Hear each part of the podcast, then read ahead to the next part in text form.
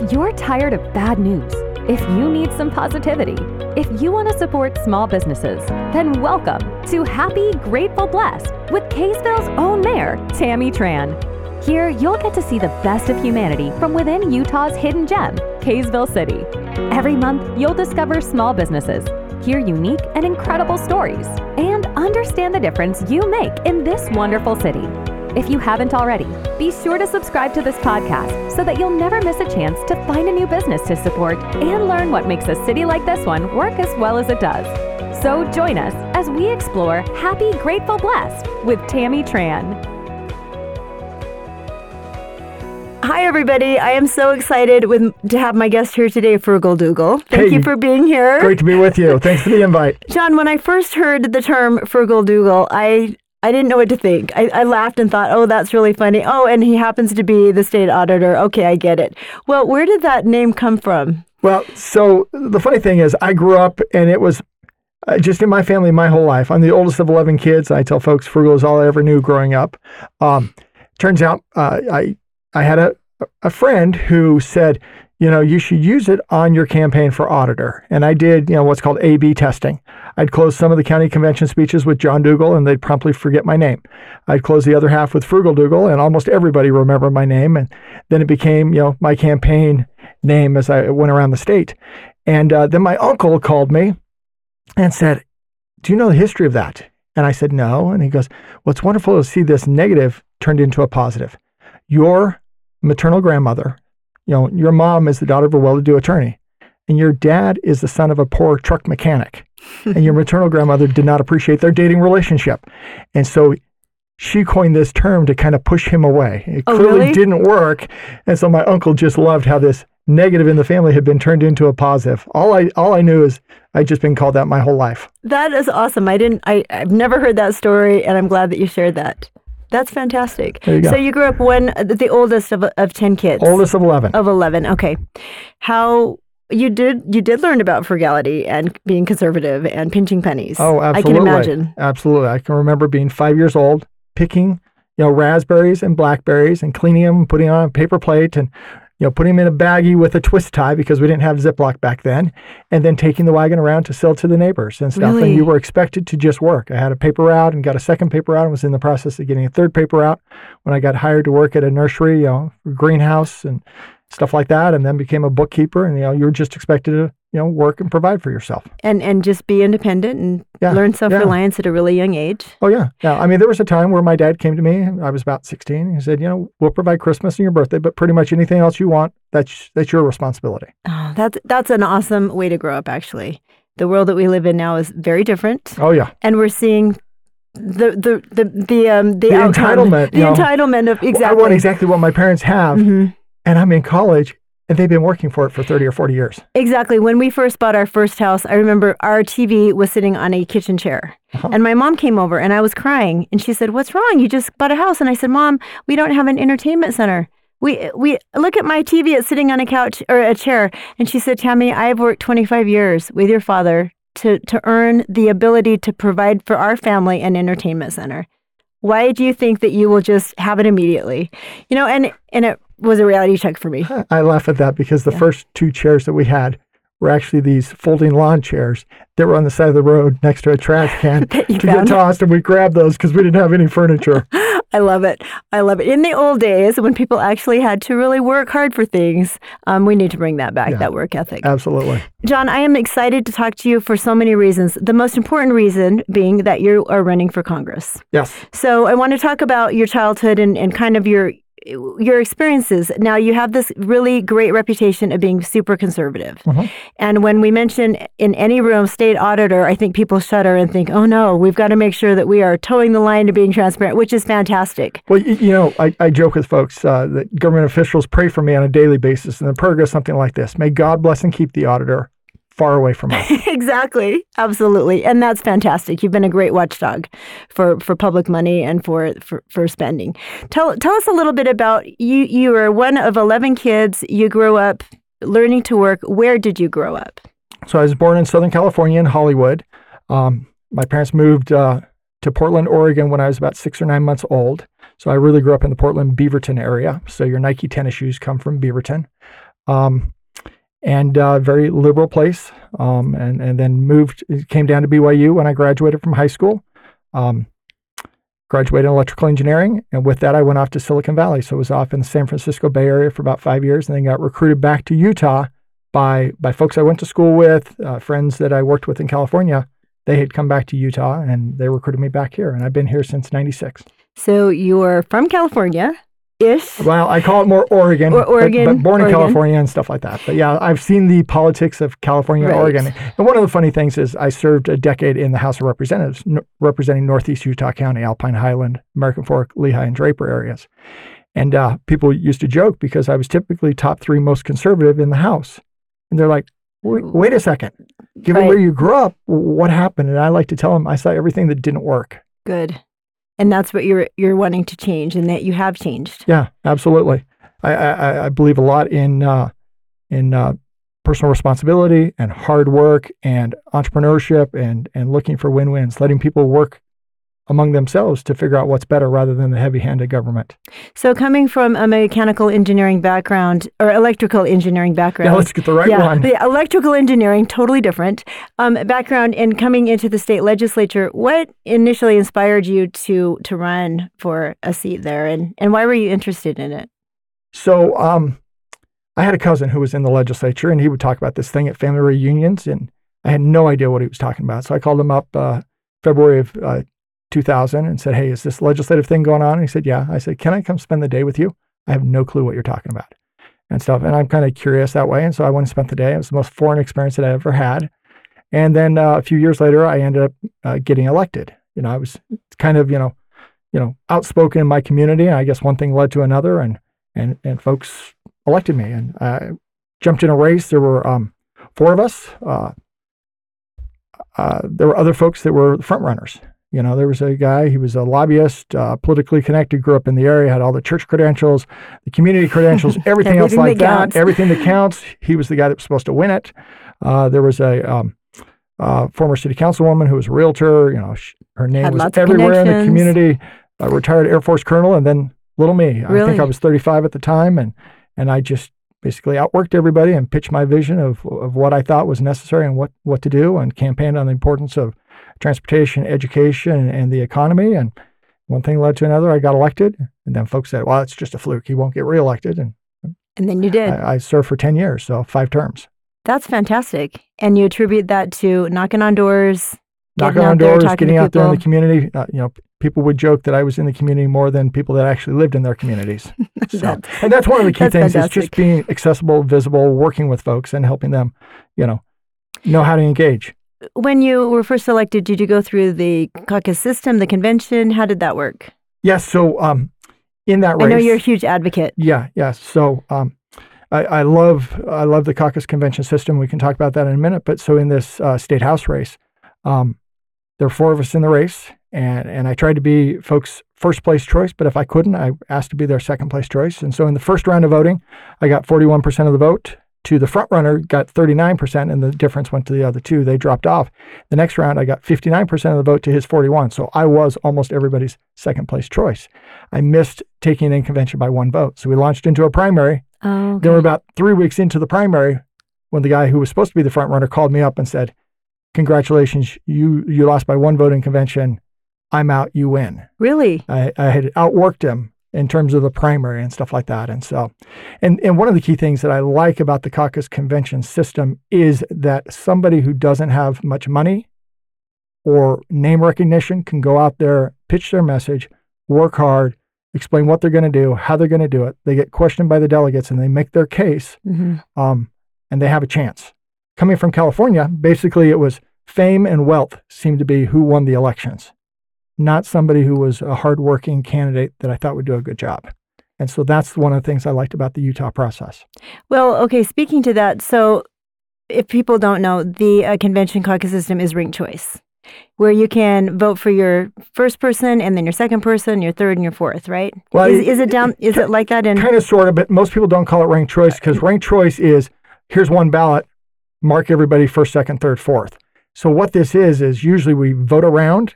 Right. And then we see who falls off, and then we vote another round. Sometimes people give speeches on that second round. Sometimes they don't. But then we vote it, and we vote it. Okay, so not technically ranked choice, but it's like ranked choice. It's kind of like ranked choice because usually they're winnowing down to either one or two people coming out of convention going off to the primary, right? Or the general election. And do you like that system? I love that system. Okay, and stuff. When the system works, because when the system is focused on who are the one or two best candidates, I think it's a really good system. And when you have lots of participation at the caucus meetings, if you have a caucus meeting that only has like 3 or 4 people, then it's really easy to steer it. I had caucus meetings with, 200, 250, 300 people showing up. And so when you have lots of participation in the caucus meeting, choosing the delegates, and then the convention system is picking the 1 or 2 strongest candidates, it works well. Unfortunately, what happens is sometimes people don't show up at caucus meeting. It gets stacked by a certain faction. Mm-hmm. And with the primary system, now those that are on the primary sometimes scuttle what goes on in convention because they don't want strong challengers coming out. So they want weaker challengers coming out. So they undercut the convention. And so that's one of the weaknesses about where we're at today. So in order to mitigate that or to sort of preempt that, there's a signature route. There is a signature route, and that signature route undercuts convention, unfortunately. And so some... Even I this cycle said, I said, hey, if everybody wants to do caucus convention, I'm good to go with it. But if there's some that are collecting signatures, then I have to have that as an option, unfortunately, because that is how it works. That is how it works today. Okay. I'd love for us to go back to the old system, but that is the system we have. Right. And I have fought to try and preserve the old system, but I know you've been a strong voice for that and a great advocate for that, which is great because.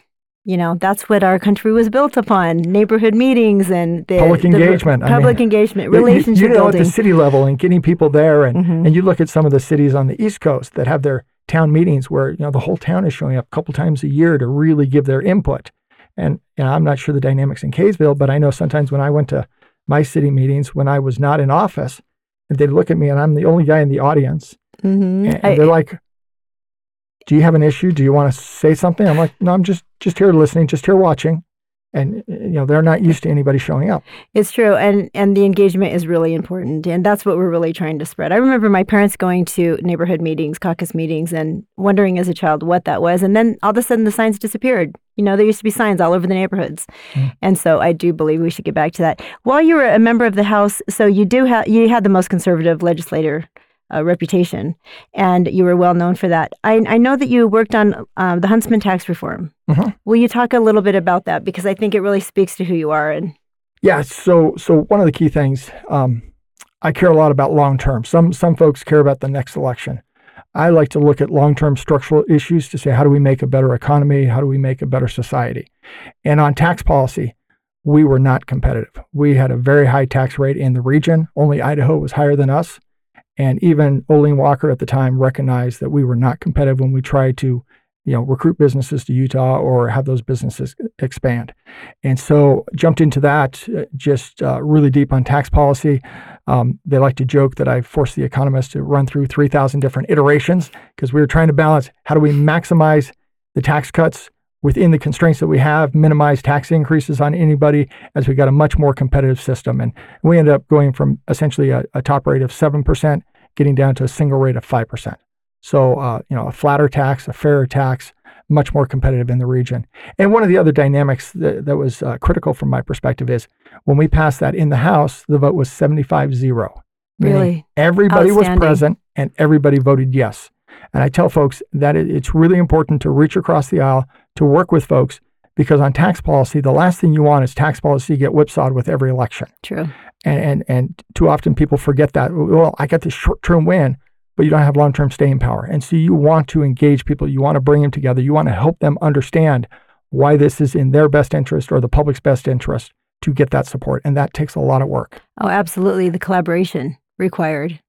Yeah, hours and hours of conversations. And then I think it was good policy and much better. And I think various factors when we had an economic downturn, I think that was one of the many factors that helped us be much better positioned. What do you think in terms of current tax policy being discussed at the Capitol? Well, the things I've heard, a couple of years ago, they were pushing some changes. And at the time, I was pointing out the problems they had misdiagnosed the issues and other things like that. And one of the key things was they were saying the sales tax was dying. And as I looked at the data, I didn't think the sales tax was dying. In fact, I thought, given that it started collecting online sales tax, it might be rebounding. But I definitely didn't think it was dying. And I pointed out the problem is the gas tax is the one that's dying. You get more fuel efficient vehicles, you get alternative fuel vehicles, you know, when you can bypass the taxing mechanism, but we still expect the infrastructure. The gas tax was dying because we use sales tax to prop up transportation funding. That's why they were seeing issues in the sales tax, but they were misdiagnosing the problem. And I think, you know, David Stringfellow, my chief economist, and myself were about the only ones in terms of the political class expressing concerns about where the legislature was running. And they ignored us. And then they had, if you will, an end of leash experience where they passed something and quickly there was a backlash from the public going, we don't like that and stuff like that. And they had to undo it. And there were ways to have avoided that, but they did not want to really listen and learn from past experiences. So they wanted to like short-term, quick wins type legislation, which we know doesn't work. Nope. As we're talking about... And when you hear somebody say crisis, oftentimes in government, I mean, it is not a crisis. This thing will not die in a year or two. Okay. It, you know, you may be on a trajectory that's going to be a problem, but it's not like a crisis today. But when someone says crisis... is that a good red flag to say, okay, we do need to look at it, you know, plan for the future, or is that just more of a political?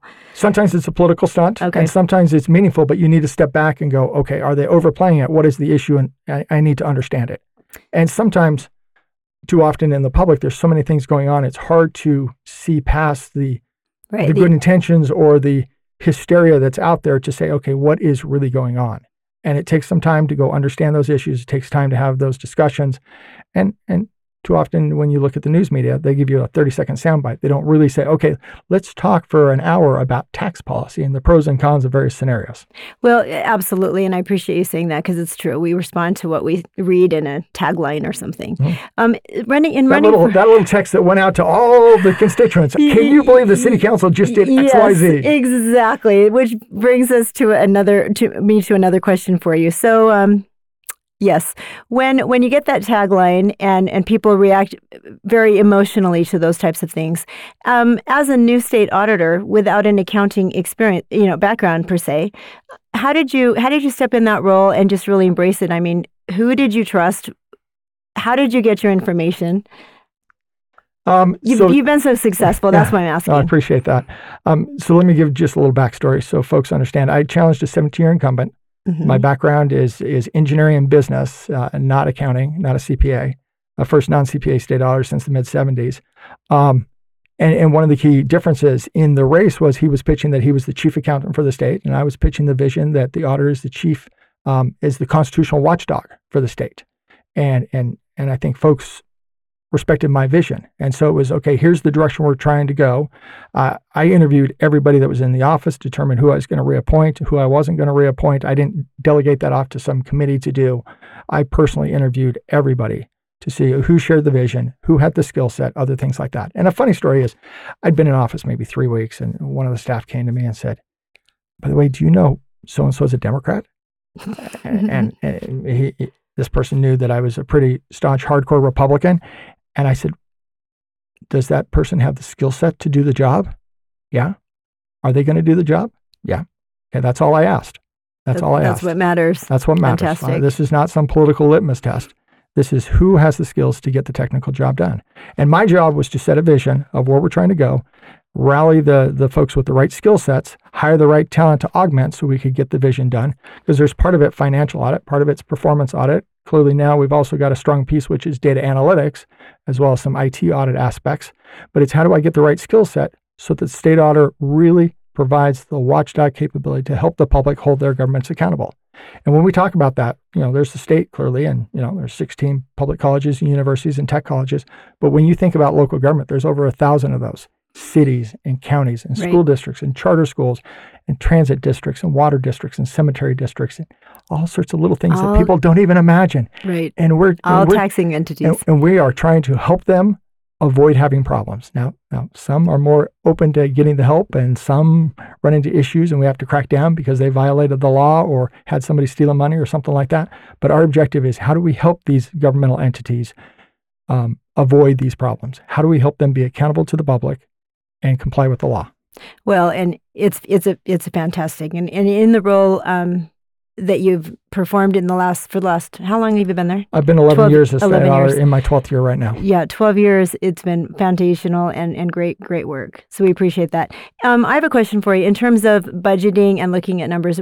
Kaysville City, like every city across different counties. Kaysville is not one of those frequent flyers with lots of problems. We in the past had some issues where we had to come in and help correct some activities, but yeah. Yes, in prior years for sure, but we're in a good place now. We're in a good place. But we are talking about the budget, and I know that you had some experiences and opportunities to look at specifically Health and Human Services, which is a very sensitive sort of area. You know, we all want to be compassionate. We want to be Christian. We want to love people. How did you go about doing that? As we're talking about the budget here in Kaysville, you know, having discussions, hey, where can we cut back? Where can we save? How did you actually go into an organization like that and recommend cuts?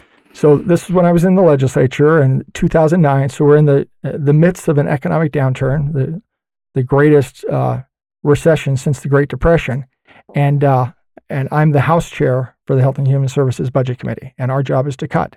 And I had my Senate colleague was a very kind-hearted man who just struggled with cutting, and I said, we don't have the money. We have to cut. Now I want us to cut as wisely as we can, but we have to cut. And one of the key things is setting the expectations of where we're at and the budget constraints we have. So my colleagues and the public understood where we were at. We made sure to give time to the public to speak. And this is one of the things that I did.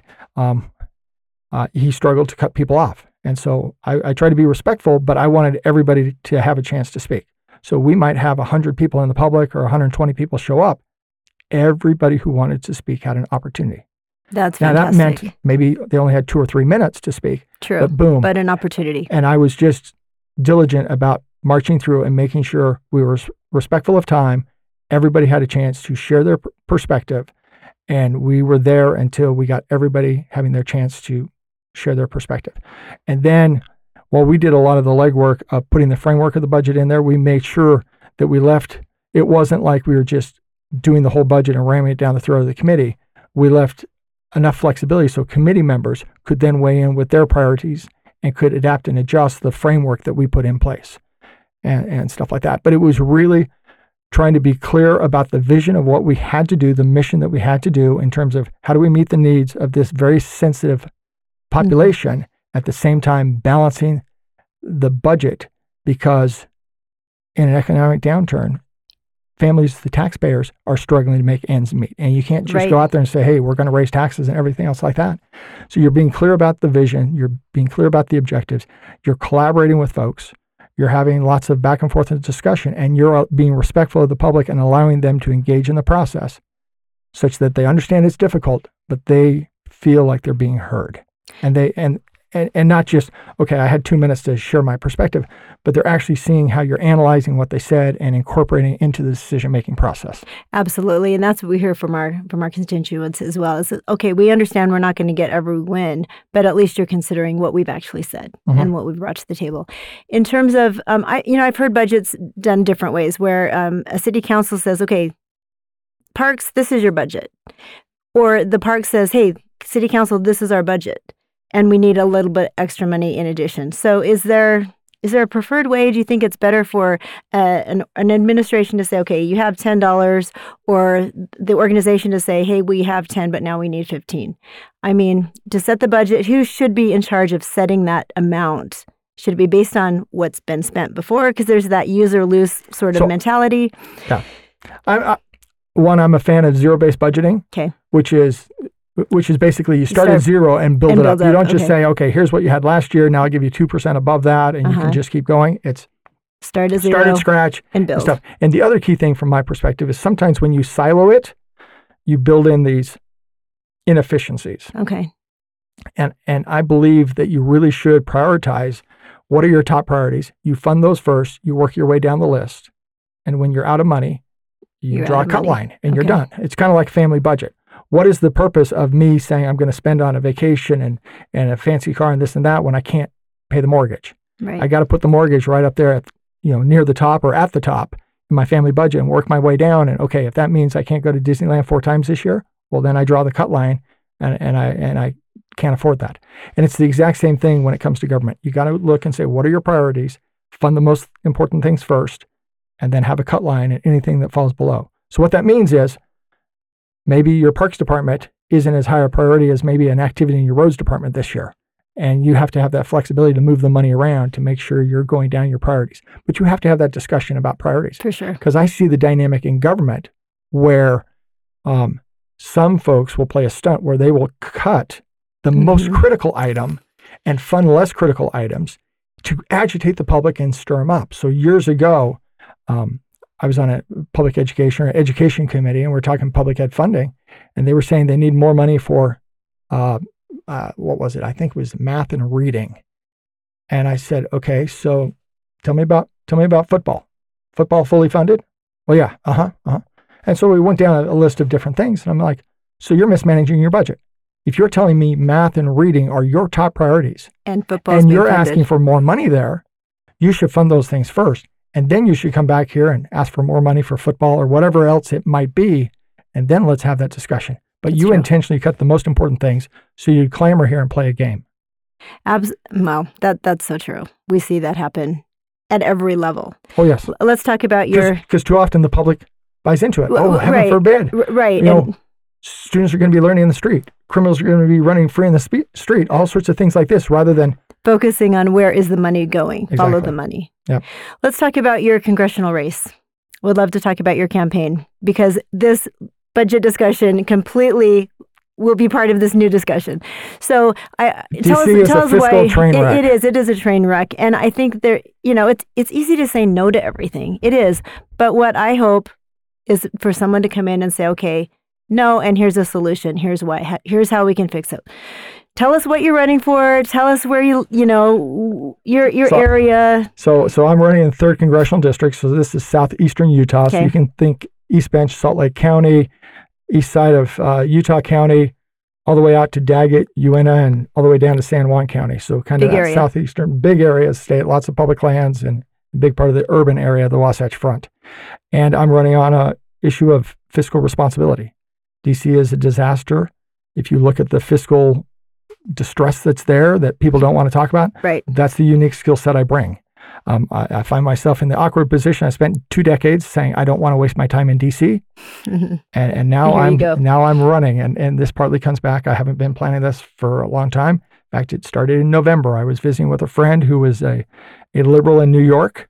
He's a constitutional scholar, and we were talking about my concerns about the overreach of the federal government, the abuse of the Commerce Clause, things like that. And he said, Supreme Court really isn't going to fix many of these issues. And no matter how good you guys do in Utah, you're not going to fix these issues. You have to be willing to go to Congress if you really care about fixing some of these issues. Some of these issues can only be fixed in Congress. And so you have to be willing to consider going there if you care about these issues. So that caused me to start to say, okay, should I be considering this? And if you look, one of the key things we talk about budget. Too often, I get most people are not numbers people. Numbers scare them. And it seems like in Congress, we do this flyover of, okay, we're going to just cut everything 5%, or we're going to cut something 1%, or in their mind, a cut is I'm going to grow at 5%. And then now I'm only going to grow at 4%. Now that's a cut of 1%, which to me is still growth. But I think the other thing is you talk trillions of dollars, and people don't understand trillions of dollars. We've added more than $1 trillion of debt just since the football season started. I mean, we have doubled the national debt just since Obama was president. But you have to distill it down into simple numbers so people understand. Imagine, if you will, that you're taking in $100,000 in salary in a given year, but you spend $130,000. Mm-hmm. That's effectively what the federal government is doing. Right. How long can you survive?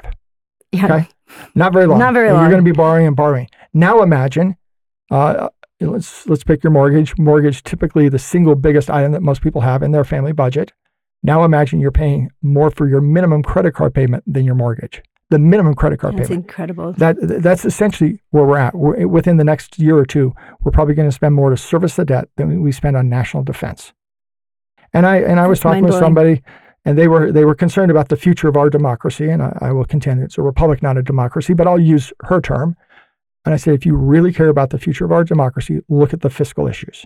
Mm-hmm. Because in a decade, when we can't pay the benefits that are promised to retirees, when we're trying to balance the budget on the backs of the military, we have so eroded our industrial base that if we ever got into a hot war, we're struggling to supply munitions to Ukraine. Mm-hmm. Just imagine if we were, unfortunately, in a hot war, we couldn't do that. And then if there's a push to raise taxes and all of a sudden people are losing jobs, you talk to me in a decade what that democracy looks like. And that's where we're at. We are in a serious, serious problem when it comes to the fiscal matters. And we need to have folks that are willing to go back there and do a deep dive on where the money's really going and how it's being spent, and try and help folks understand on both sides of the aisle the concerns and distill it down into things that they understand, rather than these big, big numbers that they don't grasp. Trillions of dollars that just seem so... It's funny money. So out there. Exactly. It's not even real. Yeah. To most people. And we'll just keep doing this. We'll just keep doing this. We'll just keep doing this. Yeah. Just keep spinning it. So when you go to Congress, your plan is to cut spending, cut funding. What is your plan? Yeah. So part of the dynamic is you got to cut spending. I mean, if you look right now in the tax burden that we have, you got to look to cut. Mm-hmm. The other thing you got to look to do is you got to look to grow the economy.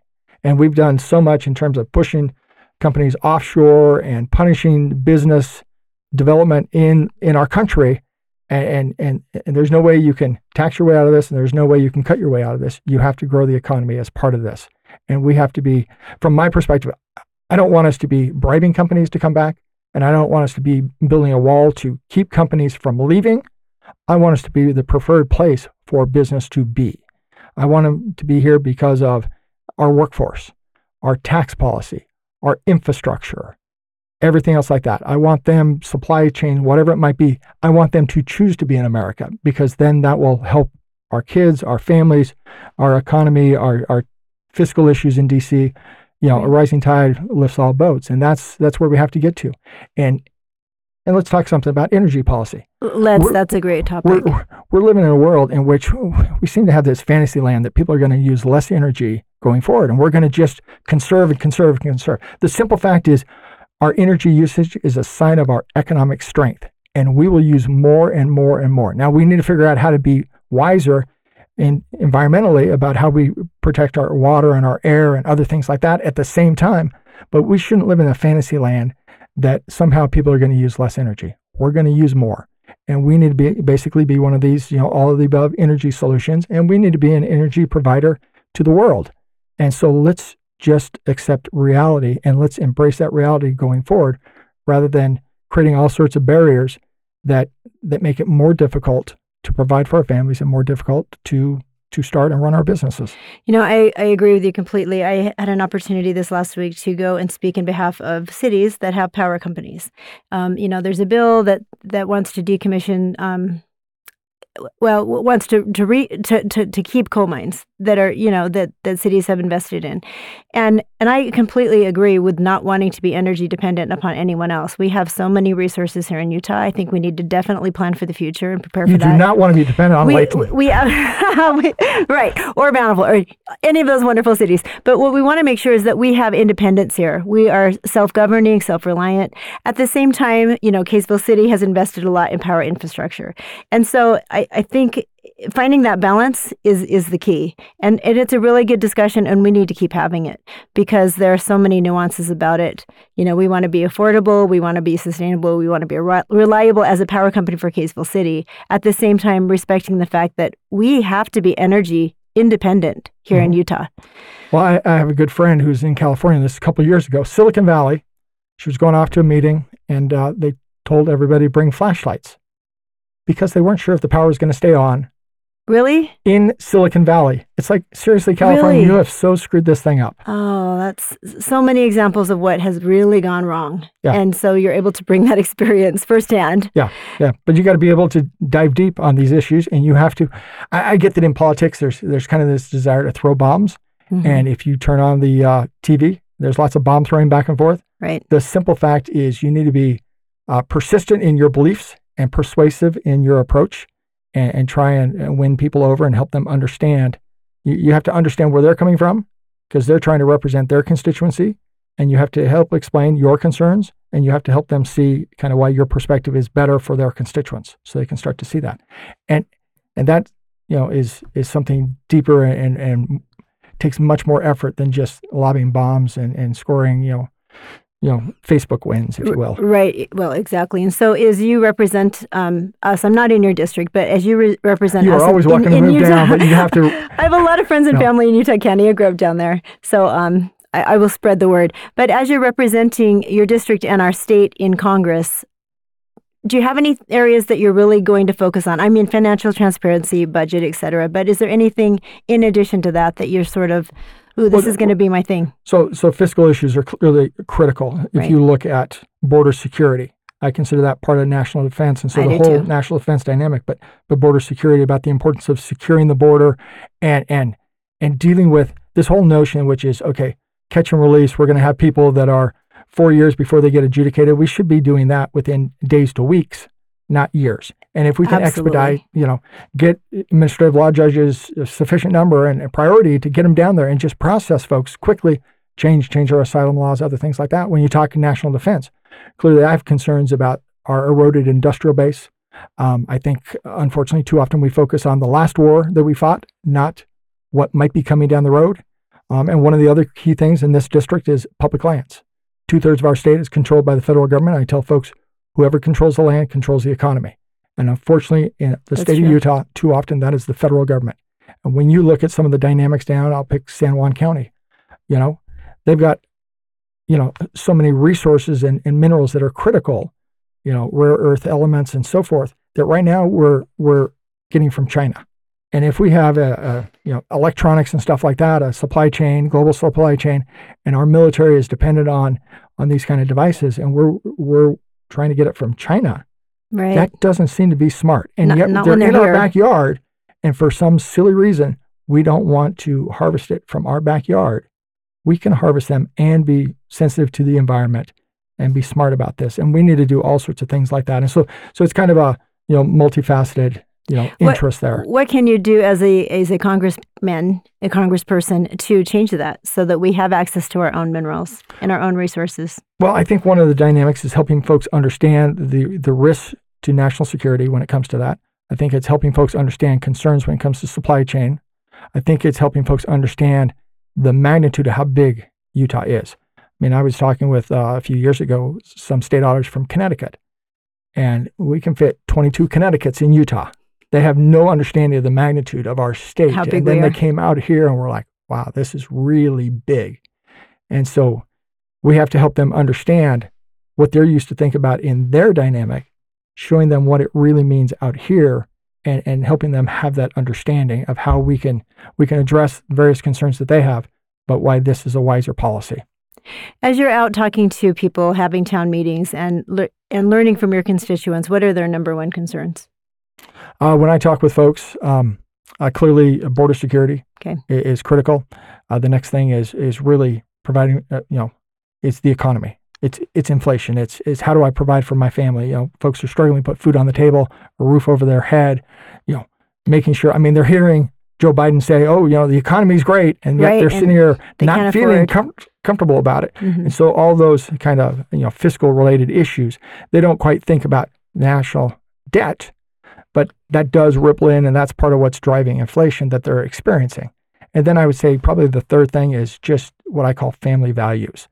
They look and they want their kids and grandkids to have as good or better life than they had, mm-hmm. and they're concerned about their future. And they see a federal government that is not focused on creating that better future, but more focused on being woke and being dependent and things like that. And I want us to have an America. I grew up when Reagan was, president, and his positive view and vision, this shining city on a hill. I want America to go back to being that shining city on a hill, not just for our own country, but for the world, rather than kind of some people seeing us as an afterthought and we're declining power and stuff like that. I want my grandkid to have a much better future than I had, but I don't think we're on that path right now. I do too, and I hope that you can change it. And I know that people say, well, one person can't make a difference, but you can. You can make a difference. You Our coalition can make a difference, and everybody that we have representing along with you, if you stand together. Do you have great relationships with our current elected federal legislators? Yeah, I think I've got good relationships with them. I mean, they're all on speed dial and stuff like that. Good. And stuff. And so I would look to them for some collaboration, and then the other dynamic is reaching out to others. you got to start to build coalitions, within your caucus, but also across the aisle. Right. And so, I had, going back when I was in the House, my last year, I had a legislator approach me and said, "How do you get along so well with the Democrats when they fight you on everything you do?" And I shared with them, I said, well, if I just attribute that they're evil people, that's not good for me and not good for them. I have to assume that they're doing the best job they can. There's some information that I have that they haven't yet learned. So it's incumbent on me to work extra to help them understand. So, and to do that, I need to know where they're coming from. I need to know what motivates them so I can find some common ground to then help them understand my perspective. And I just have to work extra hard at doing that. I really love that, the collaboration and the focus on listening. Because you're right, nobody will care what we say until we actually listen to what they say. Yeah. And then we're able to communicate better. I appreciate you being here. This has been really interesting. In closing, how can people reach you? How can they support you? What can they do to help you in your campaign? So right now, my campaign website is votefrugal.com. This is one of those things is reach out. Let me know that you're interested. Reach out and talk with your friends and neighbors about their concerns about the future of America. I'd love feedback and stories from folks about how we can do a better job and what they think Congress should be doing better. But thank you so much. Thank you. Thanks. To all my podcast listeners, thank you for listening. I really appreciate your feedback and your support. Please leave comments and please leave suggestions for future guests. And most importantly, subscribe. Thank you.